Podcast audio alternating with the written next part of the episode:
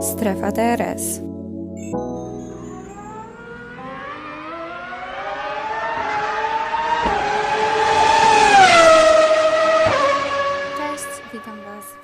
Odcinku mojego podcastu. Już drugim. Nie myślałam, że aż tak daleko zajdę. To już dla mnie jest bardzo daleko. I tak, dziękuję bardzo za całe wsparcie i komentarze, głównie moich znajomych i, i osób gdzieś tam mi znanych ale to jest zawsze bardzo budujące i zawsze fajnie jest tak właśnie zobaczyć, jednak różne osoby mnie wspierają i uważają, że to, co robię, jest fajne, że w ogóle to zaczęłam i, i że nawet jeśli nie, nie znają się na Formule 1, to gdzieś tam mnie wspierają w tym, żebym, żebym dalej to robiła, co jest naprawdę, naprawdę super i, i trochę mnie to zaskoczyło. Aktualnie mam całe chyba 30, a nawet 33 odsłuchania, także wow. Zobaczymy, gdzie, gdzie dojdziemy za jakiś czas. Mam nadzieję, że, że ta, ta liczba się zwielokrotni w najbliższym czasie. W ostatnim odcinku powiedziałam, że edycja y, jeszcze mnie czeka i że, że się jej boję, więc dzisiaj update. Edycja była super easy. Jakby edycja to jest chyba mój ulubiony, może nie ulubiony, może trochę ulubiony, ale na pewno jeden z najprzyjemniejszych kroków w trakcie robienia podcastu. E, I naprawdę, naprawdę jest to super rzecz i mam nadzieję, że dzisiaj też mi to łatwo pójdzie, szybko i przyjemnie. Chociaż dzisiaj, żeby Wam tak trochę stracić backstage tego mojego całego nagrywania i udostępniania podcastów, to ten odcinek nagrywam tego dnia, w którym chcę go puścić. Siedzę aktualnie rano pod kocem i, i nagrywam i do Was mówię, bo ostatnio miałam dość pracowity czas. Tak chcę sobie to usprawiedliwiać.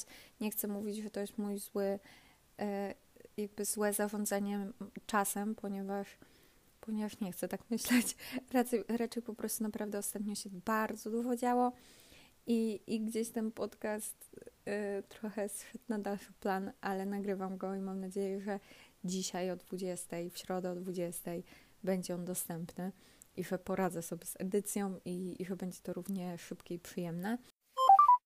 Dzisiejszy temat to jest taki temat odrobinkę przebrzmiały już, ale taki, który gdzieś tam leżał mi na sercu od długiego czasu, ponieważ gdzieś ta sytuacja się rozwija od czerwca, myślę, że tak konkretnie, ale, ale gdzieś tam jakieś przemyślenia już wszyscy mieli wcześniej na temat tej sytuacji, a ja bardzo chcę to rzucić do tego swoje swoje trzy grosze.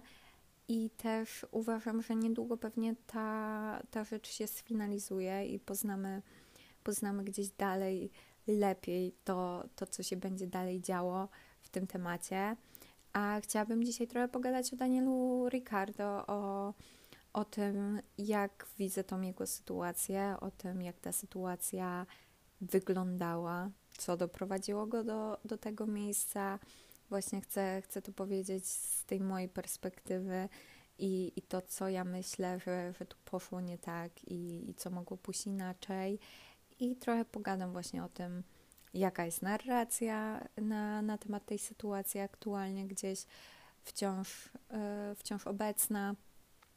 I, i też co myślę, że będzie dalej z Danielem, gdzie, gdzie myślę, że, że on się dalej znajdzie. Bo dokopałam się, znaczy nie musiałam daleko kopać, po prostu wystarczyło wpisać to na YouTubie, e, ale gdzieś znalazłam mm, informację, nie informację, znalazłam bardzo ciekawą teorię e, w kwestii tego, gdzie Daniel może być za jakiś czas i gdzie może wylądować na sezon 2023, a ta decyzja będzie ciągnęła za sobą rzeczy dalej na sezony e, następne. Także myślę, że to będzie bardzo ciekawe i, i o tym też chcę powiedzieć. Zaczniemy od takiego drobnego przybliżenia kariery e, Daniela, takiej małej przebieżki przez to, e, jak to wyglądało. Dla tych, którzy może nie pamiętają albo którzy może nie znają w ogóle tej kariery z bliższej perspektywy. Daniel ma na, na koncie 32 podia, 8 wygranych, Debiutował w zespole Harte w 2011 roku. Później spędził dwa następne lata w Toro Rosso. Jest właśnie kierowcą z Akademii Juniorów Red Bulla, więc te dwa następne lata, sezon 2012 i 2013 spędził w Toro Rosso i później zaczął swoją golden erę, że tak powiem, tak mam nawet tutaj sobie zapisane w moich notatkach, w Red Bullu i w Red Bullu był od sezonu 2014 do końca sezonu 2018. Jeden sezon pierwszy przyjechał tam z Fetelem, gdzie, gdzie pokazał naprawdę, że, że jest dobrym kierowcą i że może się mierzyć właśnie z tak, z tak dużym nazwiskiem i takim talentem, jakim był Sebastian Vettel, który przecież w, w poprzednich czterech sezonach zdobył Mistrzostwa Świata. Tam właśnie też e, w tym sezonie 2014 zdobył swoje pierwsze e, zwycięstwo.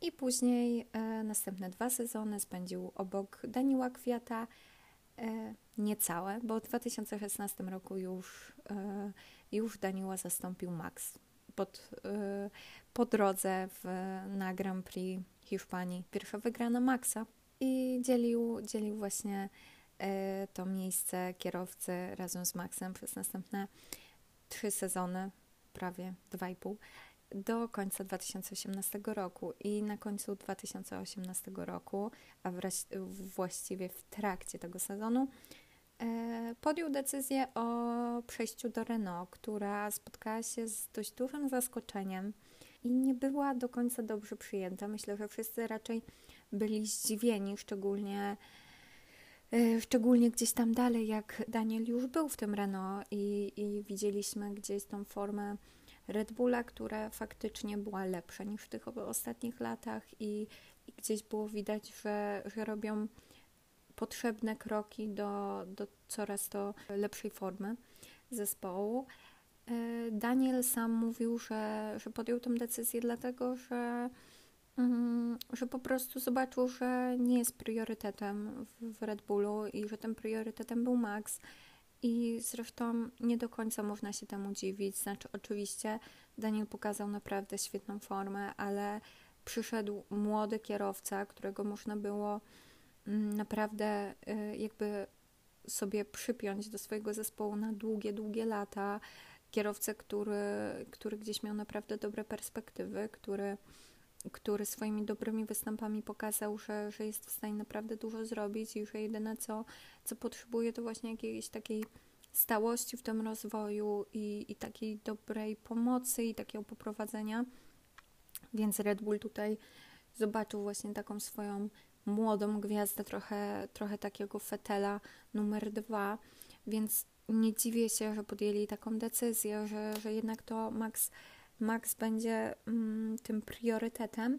Ale rozumiem Daniela, chociaż z drugiej strony, czy Daniel miał jakby inne dobre miejsce na, na te następne sezony niż to Renault. Jeśli koniecznie chciał odejść z Red Bulla, to Renault było tak naprawdę najlepszym miejscem, ponieważ mm, gdzieś tam mieli zaplanowany ten powrót do, do swojej świetności z tych lat y, na przykład mistrzowskich Fernando Alonso. I, i gdzieś był ten wielki plan i można było się go naprawdę trzymać. I to zresztą zostało pokazane Danielowi. No bo w tamtym momencie inne zespoły nie były w ogóle wyjściem, no bo Mercedes był absolutnie zabukowany z Red Bulla, dany odchodził. Ferrari miało z jednej strony młodego Charlesa Leclerca, takiego swojego drugiego upragnionego Schumachera, następcy wielkiego mistrza, który był postrzegany właśnie jako taki przyszły król, król Scuderii, a McLaren był wtedy w bardzo złym miejscu. Nikt się w sumie nie mógł spodziewać, że w 2019 roku McLaren będzie tak dobrze prosperującym zespołem i przecież wtedy mieliśmy, byliśmy zaraz po tym sezonie, gdzie Fernando Alonso okrzyknął silnik Honda w McLarenie GP2 Engine i to naprawdę nie wyglądało dobrze dla McLarena i kto mógł się spodziewać, że młody debiutant Lando Norris, bardzo młodziutki, razem z Carlosem Sainzem, który miał na koncie raczej niewielkie osiągnięcia i nie miał jakiejś takiej spektakularnej kariery i raczej był takim kierowcą, którego już się trochę trochę gdzieś od tej Formuły 1 odsuwało, trochę, trochę myślę, że wszyscy, wszystkim się wydawało, że, że to już jest taki temat przebrzmiały, że, że tutaj nie będzie nic lepiej, no bo Carlos miał gdzieś tam te sezony, czy sezon w Toro Rosso, potem nie dostał szansy w dorosłym Red Bullu, potem Renault i, i nigdzie nie zabłysnął. I kto mógł się spodziewać, że w tym 2019 ten samochód i, i ci kierowcy w tym McLarenie gdzieś naprawdę dadzą sobie radę i myślę, że tutaj Jedyne, co mógł tutaj mm, zrobić inaczej Daniel, to może naprawdę wcześniej iść do tego McLarena, bo ten McLaren tutaj wy, naprawdę wyglądał dużo lepiej niż Renault na, ta, na tamten moment, bo Renault dopiero wychodziło z jakiegoś takiej swojej stagnacji i, i złego miejsca. Chociaż według mnie y, te sezony 2019 i 2020 Daniela w, w Renault, nie w Red Bullu, były naprawdę dobre. Tam przecież w 2020 roku trafiły się dwa podia. To były naprawdę dobre punkty, regularne. Y, Daniel był lepszy od obydwu y, swoich teammates w tych sezonach. Najpierw od Hulkenberga, później od Okona, o ile się nie mylę. W 19 miał dziewiąte miejsce w generalce, a w 20 chyba był nawet w pierwszej piątce kierowców na koniec sezonu, więc to naprawdę były dobre sezony i myślę, że Renault wtedy naprawdę miało dobre perspektywy na, na rozwój i, i też to, co, co mogło dać Danielowi, to właśnie ten tytuł lidera tego zespołu, priorytetu, y, kierowcy, pod którego będzie dopasowywany y, samochód, dopasowywany ten zespół, który będzie gdzieś tam miał naprawdę duży na to wpływ. Zresztą sposób, w jaki w jaki e, Daniel rozstawał się z Renault i, i ten gdzieś tam zraniony Cyril też dużo mówi. Tam naprawdę myślę, że Danielowi byłoby lepiej w Renault aktualnym Alpin, no bo spójrzmy jakby na to, co się potem działo z, z Alpin, ten sezon 2021-2022, w 2021 e, roku mm, podia, wygrana Okona, naprawdę dobry sezon, naprawdę Naprawdę fajnie to się zaczęło układać.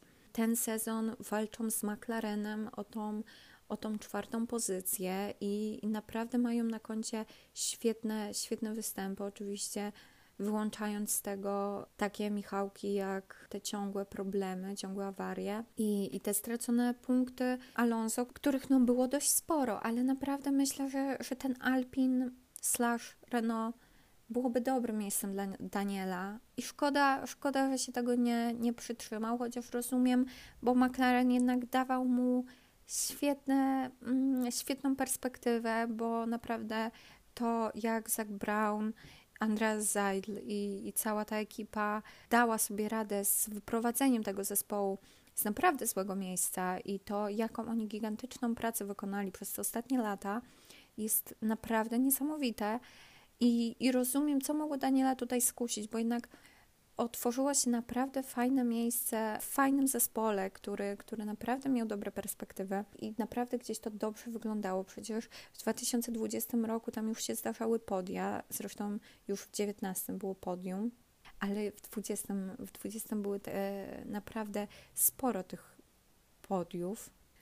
I naprawdę dużo było świetnych, e, świetnych występów tutaj i i na przykład właśnie Carlos walczący o, o wygraną w, na Moncy w 2020 roku. Super. I, naprawdę dużo, dużo fajnych sytuacji. I rozumiem, dlaczego, dlaczego Daniel mógł, mógł podjąć tą decyzję. Ale jak wszyscy wiemy, McLaren jest autem ciężkim. McLaren jest e, samochodem, do którego się naprawdę trzeba przyzwyczaić i też gdzieś tam ja postrzegam jako taki swoisty minus Daniela właśnie tą dużą, dużą karierę i duże doświadczenie, bo on na przykład właśnie przez te pięć sezonów w Red Bullu, zresztą można do tego doliczyć te dwa poprzednie w Toro Rosso, miał naprawdę samochód utrzymany gdzieś w jednej konwencji.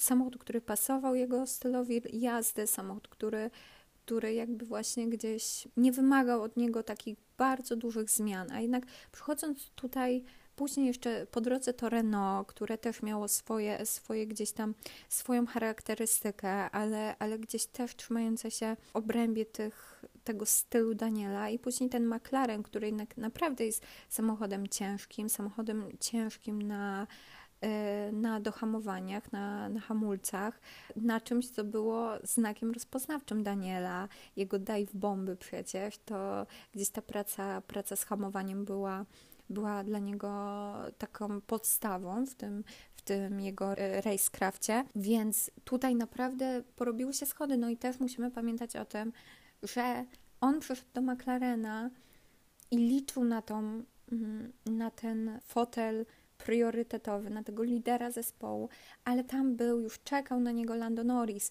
Lando Norris, który ok, w dwóch poprzednich sezonach miał mniejsze zdobycze punktowe od Carlosa Sainza, ale był naprawdę świetnie prosperującym kierowcą. I w 2021 i 2022 to po prostu totalnie się okazało, no bo on miał jednak te dwa sezony takie rozwojowe, dwa sezony, które naprawdę dużo mu dały w jednym zespole i zespole, który myślę, że już od naprawdę długiego momentu wiedział, że będzie chciał się na dłużej związać z, z Lando Norrisem. Więc Norris tutaj naprawdę miał świetną pozycję i, i taki spokój, i później ten wielo, wieloletni kontrakt. Więc on jednak był w lepszej sytuacji. To Daniel musiał się pokazać, to Daniel musiał wejść, to Daniel musiał gdzieś właśnie zrobić te, te zmiany i też na przykład właśnie w tym 2021 roku, gdzie paru wielkich kierowców zmieniało swoje, swoje zespoły, między innymi właśnie Sainz czy, czy Vettel i oni się lepiej wpasowali w ten sezon, a jednak Danielowi to dłużej zajmowało i też ta jego pewność siebie gdzieś, yy, gdzieś na tym ucierpiała na pewno. No i ten Norris obok, yy, Norris z podiami i, i to wszystko też, też nie działało. No oczywiście mieliśmy ten, ten jeden taki przebłysk, tą Moncę w zeszłym roku, która była naprawdę dobra i yy, jestem daleka od stwierdzenia, że, że ten, ta wygrana należała się bardziej Norrisowi, bo jeśli ktoś jedzie z przodu, to znaczy, że ta wygrana należy się tej osobie. Jakby to nie było, y, to nie była wygrana poddana Danielowi. Daniel po prostu zrobił świetną robotę. On przecież dzień wcześniej y, bardzo ładnie pojechał sprint i, i naprawdę jakby ta wygrana była super, ale, ale no szkoda, że, że za tą wygraną nie, nie poszło wiele więcej, bo, bo potem ta reszta sezonu już była była dużo gorsza i, i jak ten sezon wygląda, wszyscy wiemy. Takie dwa chyba, to nawet nie całe występy, bo jedynym takim naprawdę dobrym występem to jest właśnie ostatni Grand Prix e, Grand Prix Meksyku, gdzie, gdzie Daniel naprawdę zrobił świetną robotę i wszystko zagrało tak, jak powinno i strategia była dobra, Daniel był świetny, ta kara, którą dostał, 10-sekundowa za kontakt z Alfą Tauri, którą po prostu absolutnie nie odczuł, co, co było niesamowite. Naprawdę świetny wyścig i gdyby, gdyby więcej było takich, takich momentów jak ten Meksyk, gdyby takie momenty zdarzały się częściej, to Daniel naprawdę miałby fajną kartę przetargową do, do gdzieś tam otwierania sobie dalej tych drzwi. E, kolejnym takim momentem to był dosłownie moment. To był jeden z takich momentów, w którym ja zobaczyłam dawnego Daniela, gdzie, gdzie ja się poczułam trochę, jakby ten jego pomarańczowy bolid nie był pomarańczowy, tylko z powrotem miał na sobie byka i był granatowy, bo były to Węgry w tym roku, gdzie on zrobił podwójne wyprzedzenie na obydwu e, Alpinach, które było naprawdę świetne. To był taki przebłysk dawnego Daniela, to było naprawdę coś takiego, taki highlight, którego się trzeba było trzymać, żeby, żeby gdzieś mieć w ogóle tą nadzieję.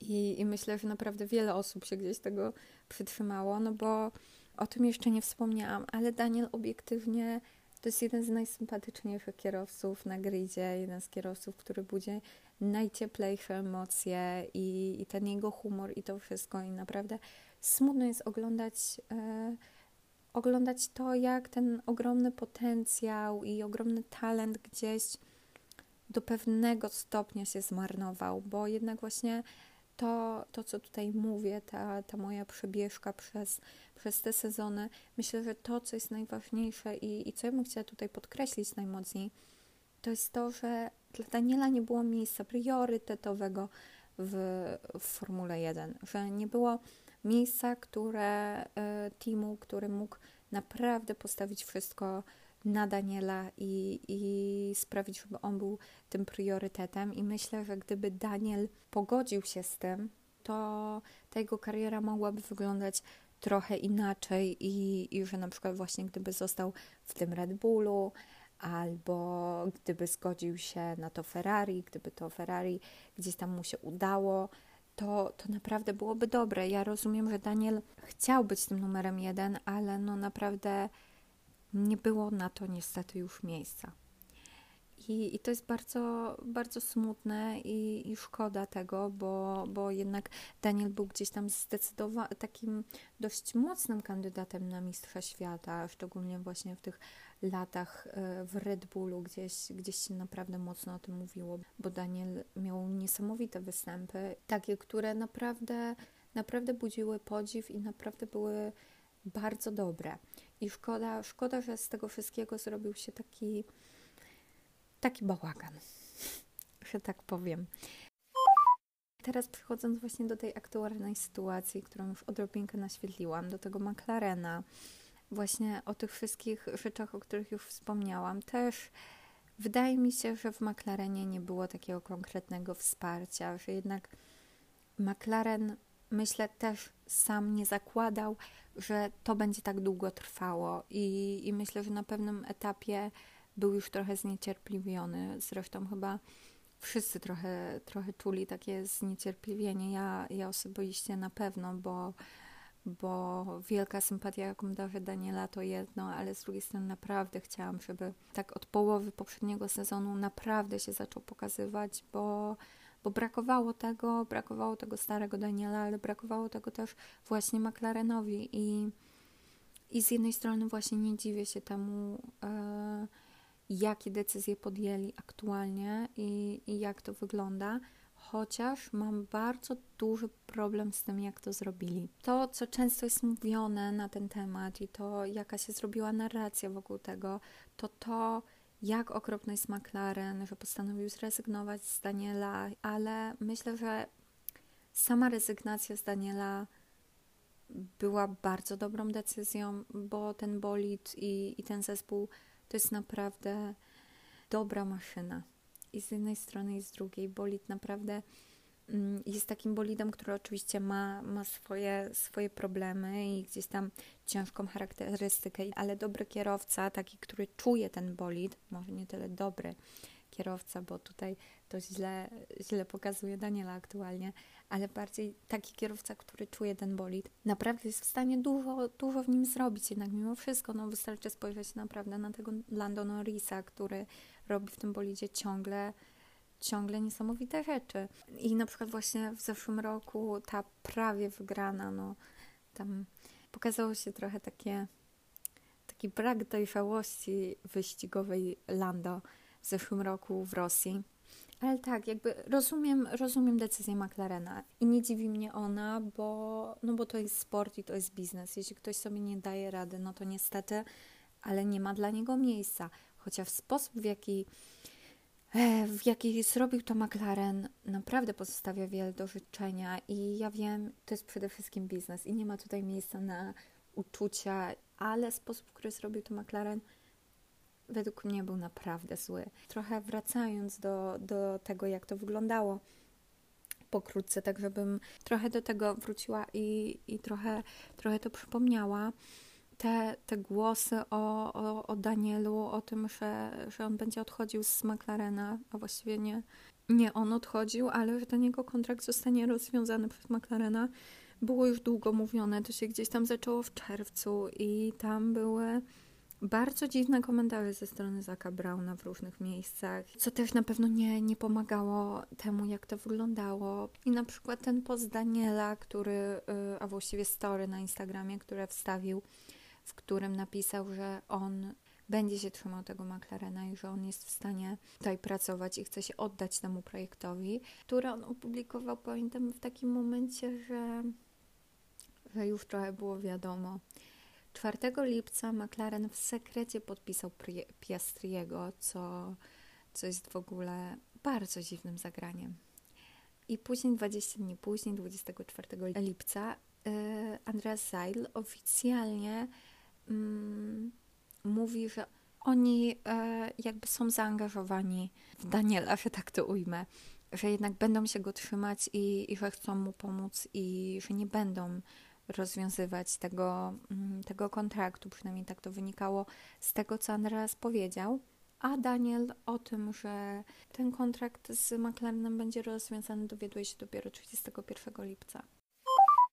To jest ten, to miejsce, w którym McLaren zrobił coś, co było po prostu trochę niesmaczne, bo nie dość, że w trakcie tego całego procesu, tego momentu, gdzie, e, gdzie McLaren już się zastanawiał, już wiedział, już podpisał Piastriego, Daniel e, wypuszcza to story na Instagramie, którym może nie, że się ośmieszył, ale które pokazuje, jak bardzo nie był o tym poinformowany i to jest taka sytuacja, która według mnie nie powinna się zdarzyć, nawet jeśli, jeśli kierowca, y, który jest podpisany, nie spełnia tych oczekiwań. Myślę, że tutaj powinna być otwarta komunikacja i po prostu otwarta informacja, a nie, nie takie granie trochę w kotka i myszkę.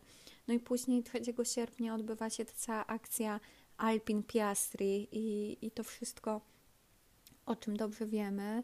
I 25 sierpnia następuje rozwiązanie kontraktu Daniela i 2 września ogłaszają Piastriego. To, jak przeprowadził to McLaren, jest dla mnie bardzo dziwne. I bardzo mi to dziwi, że zrobili to w taki sposób. I też wiem, że dużo osób, e, dużo fanów ma bardzo dużą urazę do McLarena o to. I też jakby pomijając fakt, że to naprawdę nie jest fajne, jakikolwiek to by nie był kierowca, ale biorąc właśnie pod uwagę fakt, że to był Daniel, ulubieniec tak naprawdę wszystkich, kierowca, który ma chyba największy fanbase w ogóle ze wszystkich na, na gridzie, gdzieś fanbase, który, który można porównać z tym Maxa Verstappena i Louisa Hamiltona, a chyba nawet, nawet trochę większy, bo mam wrażenie, że Daniela lubią wszyscy. To było bardzo brzydko przeprowadzone właśnie też z takiego punktu widzenia PR-owego.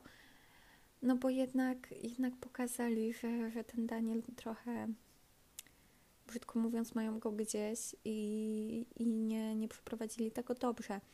Czy uważam, że to była zła decyzja według, y, dla McLarena? Absolutnie nie. Uważam, że to była na dobrą sprawę, no niestety, jedyna słuszna decyzja, bo jeśli masz zespół, który świetnie działa, jeśli masz bolid, który może, może naprawdę wjeżdżać w duże punkty, a masz tylko jednego kierowcę, który to robi i przez to aktualnie walczysz z Alpin o, o to czwarte miejsce w generalce, no to to jest strata czasu, no bo jeden kierowca nie uciągnie całego zespołu.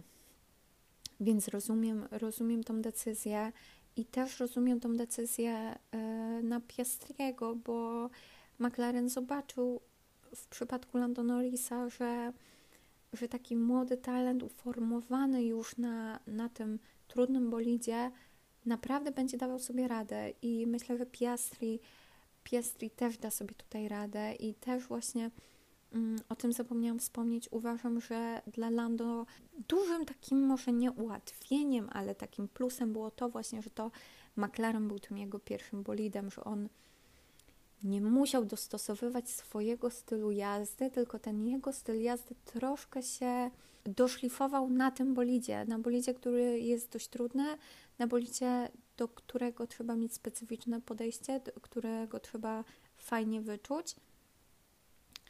A, a on sobie dał z tym radę i, i zrobił to jakby właśnie od wprowadzenia się, więc ta decyzja McLarena wydaje mi się być bardzo dobrą decyzją i, i jestem tego ciekawa, chociaż gdzieś właśnie no taki niesmak tej sytuacji pozostał, bo, bo uważam, że mogliby to przeprowadzić inaczej. Dziwi mnie, że nie przeprowadzili tego inaczej, bo nie są to osoby kompletnie nowe w sporcie. Myślę, że, że nawet w Red Bullu odbywa się to mniej mm, mniej niesmacznie, bo tam jednak wiadomo, kiedy, kiedy Helmut Marko czy Christian Horner ma jakieś obiekcje i jest to gdzieś robione totalnie wprost i, i jest walone prawdą między oczy. A tutaj było to zrobione bardzo dziwnie.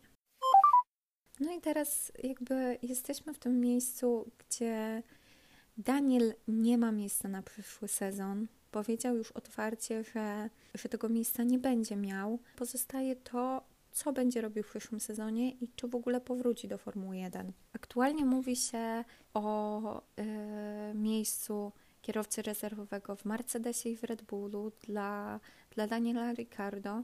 Mówiło się również o Alpin do pewnego momentu, chociaż to była taka trochę, trochę szalona wizja. Mm, myślę jednak tutaj, e, tutaj gdzieś ten Bier Gasly e, był takim największym, e, największym kandydatem do tego miejsca od, od długiego czasu.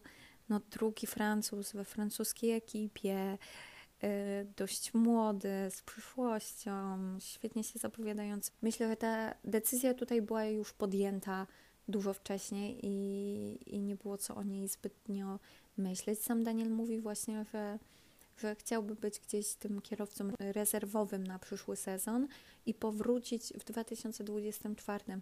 Ale obiektywnie rzecz ujmując, gdzie będzie miejsce w 2024?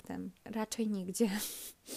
Ferrari jest absolutnie zablokowane. Mercedes myślę, żeby nie ryzykował, o tym też zaraz powiem. Red Bull jest zablokowany. Myślę, że tutaj Perez, Perez jednak się nie zmieni, bo daje sobie radę. Więc gdzie, gdzie dalej? Myślę, że dużym błędem jest to, żeby odmawiać teraz Hasowi Williamsowi to, to co robi Daniel. Rozumiem, że nie chce tego robić, bo nie byłyby to dochody, nie byłoby to zbyt dobre miejsce, ale z drugiej strony, jeśli odchodzisz na bok, odchodzisz na boczny tor, bierzesz przerwę. W momencie, w którym masz dwa naprawdę słabe sezony, nawet jeśli miałeś siedem poprzednich świetnych, to jednak te duże zespoły nie będą na tyle ryzykować, bo, bo to będzie duże ryzyko, bo jeśli, e, jeśli ten line-up kierowców nie będzie jak najlepszy, to, to takie zespoły właśnie jak Mercedes, Red Bull, Ferrari mogą naprawdę dużo stracić. I myślę, że tutaj naprawdę na razie nie ma na to miejsca, bo e, Daniel nie będzie jak miał się pokazać przez ten rok, że jeszcze to ma. Ja nie wątpię w to, że on to ma, ale wydaje mi się, że odejście z Formuły 1 będzie złą decyzją. Możemy e, tutaj patrzeć na wiele kierowców, którzy odchodzili z, nadzie z nadzieją powrotu ok, na przykład Kevinowi Magnusenowi się udało, ale w jakich warunkach? No raczej taka sytuacja nie będzie się często powtarzać. A na przykład Nico Hulkenberg, no to już minęło parę lat, czy, czy powróci, czy nie, no zobaczymy. Mówi się o nim w hasie, ale, ale też to było dość długie, yy, długi rozprat z, z Formułą 1, oczywiście pomijając te, te występy okazjonalne w zastępstwo za, za kierowców, którzy nie mogli pojechać w niektórych wyścigach. Więc wydaje mi się, że, że to jest naprawdę, naprawdę słaba sytuacja dla Daniela, bo Daniel już nie posiada żadnej karty przetargowej. On nie może odejść teraz na bok, powiedzieć: OK, nie ma dla mnie miejsca, nie chcę jeździć w Hasie i Williamsie, ale mam za sobą tak ostatnie, ostatnie parę sezonów naprawdę mocnych. No nie ma tego. Nie ma nie ma co pokazać, bo nawet jeśli zdarzają się dobre występy, nawet jeśli był taki Meksyk, to to nie jest jakby stałość tych występów. Tu powinno być jakaś regularność i, i tego tutaj brakuje. Tutaj w ogóle właśnie to, co mówiłam na początku, tu jest jedna taka teoria i ona jest dość dzika, ale myślę, że jest ciekawa i e, tak jak powiedziałam, w Formule 1 chyba to powiedziałam, mogłam też tego nie powiedzieć, ale uważam, że w Formule 1 nie ma rzeczy niemożliwych i, i że wszystko może się, się udać. Naprawdę, naprawdę wiele rzeczy może się jeszcze zdarzyć. I na filmiku YouTube'owym na kanale Will Sports, o ile się nie mylę, jakimś pod tytułem właśnie o Danielu Ricardo, e, nie pamiętam dokładnie, padła taka teoria, którą twórca e, tego filmiku popierał tym, że ma dobre źródła. No tutaj ja jednak będę dość ostrożna i ostrożnie do tego podchodzę, ale że to mówienie o Alfie Tauri e, w kontekście Daniela, o której się mówiło właśnie na ten przyszły sezon, zanim było wiadomo, że usiądzie tam Nick DeVry, z czego ja się niesamowicie cieszę, ale to jest chyba temat na inny podcast, na inny odcinek, że to miejsce w Alfie Tauri nadal jest dla niego możliwe i że ten Red Bull się tutaj pojawił, bo Daniel miałby iść do Red Bulla jako kierowca e, rozwojowy, jako kierowca rezerwowy, przez co mógłby mieć też dostęp do symulatora Alfa Tauri, a Alfa Tauri miałaby być sprzedana i miałby to się stać zespół Andrettiego, który już się czai na Formułę 1 od długiego czasu. I tam w tym filmiku na poparcie tej tezy było powiedziane to, że gdzieś są plotki o sprzedaży Alfa Tauri od długiego czasu, że teraz jak Dietrich Mateschitz e, zmarł, to, to już właśnie te, te rzeczy gdzieś będą na pewno chętniej finalizowane. Nie wiem, czy na pewno. Powiedziałam to dość pochopnie, ale że gdzieś gdzieś ta finalizacja tego byłaby bliższa i też, czy to by było miejsce dla Daniela w przyszłości, po tym jak Andretti kupiłby Alfa Tauri i jednak wejście do Formuły 1 z gotowym całym sprzętem, że tak powiem, i, i już z miejscem, fabryką i tak dalej, i tak dalej, na pewno byłoby łatwiejsze dużo. Czy on nie dostałby i czy nie byłby zadowolony, gdyby dostał w bonusie Daniela Ricardo, kierowcę z doświadczeniem, kierowcę, który potrzebuje miejsca, kierowcę, który myślę, że chętnie by się, by się przywiązał do jednego zespołu na jakiś czas i który poszukuje takiego właśnie stałego miejsca na, na dłuższy czas, czy to by nie była świetna umowa dla obydwu stron, bo z jednej strony zespół dostaje kierowcę z doświadczeniem, kierowcę, który, który zna się na sporcie, który zna się na, na, na bolidach, na, na tym całym świecie, a z drugiej strony Daniel dostaje spokojne miejsce, siedzenie lidera, na czym bardzo mu zależało i naprawdę, naprawdę ciekawe, ciekawe miejsce i, i ciekawe rozwiązanie. Czy ja uważam, że to się stanie? Nie wiem. Czy ja bym chciała, żeby to się stało? Tak.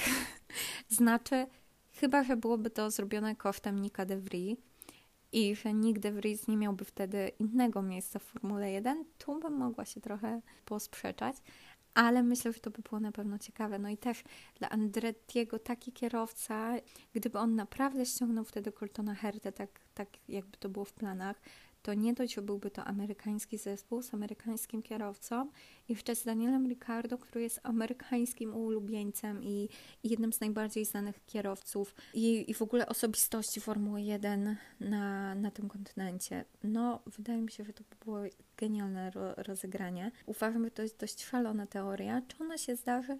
Nie wiem. Uważam, że to by było na pewno, na pewno ciekawe.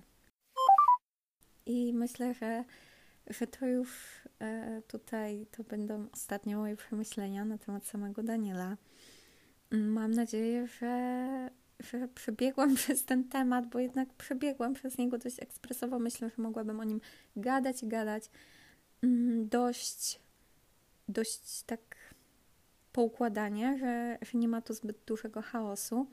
Mam taką nadzieję. To są moje przemyślenia gdzieś na, na ten temat, bo, bo naprawdę długo o tym myślałam i myślę, że w tej sytuacji jest bardzo dużo kwestii właśnie takich, których się czasem nie bierze pod uwagę, albo takie kwestie, o których się zapomina, albo takie, które bierze się za, za bardzo pod uwagę. a też na pewno jest jeszcze mnóstwo rzeczy, o których my w ogóle nie wiemy, nie zdajemy sobie sprawy, bo dopóki nie usiądzie się w bolidzie, a, a nam to nigdy prawdopodobnie nie będzie dane, to, to tego do końca nie zrozumiemy i nie wiemy, jak, jak wygląda ta sytuacja tak naprawdę Daniela, jak wygląda ta sytuacja w zespole. Mam nadzieję, że gdzieś, gdzieś właśnie przekazałam te moje myśli na ten temat dość, dość jasno, że wybrzmiały te moje spostrzeżenia i, i to te właśnie rzeczy, które pozauważałam tutaj, o których się mówi, albo mówi za dużo, albo mówi za mało. I to chyba tyle na ten odcinek. Proszę być dla mnie wyrozumiałym jeszcze, ponieważ wciąż się uczę i jeszcze pewnie będę się długo uczyć. Mam nadzieję, że każdy mój odcinek będzie coraz lepszy. E, oczywiście jestem otwarta na każdy feedback, zawsze. E, I co? I do następnego odcinka. Mm, cześć!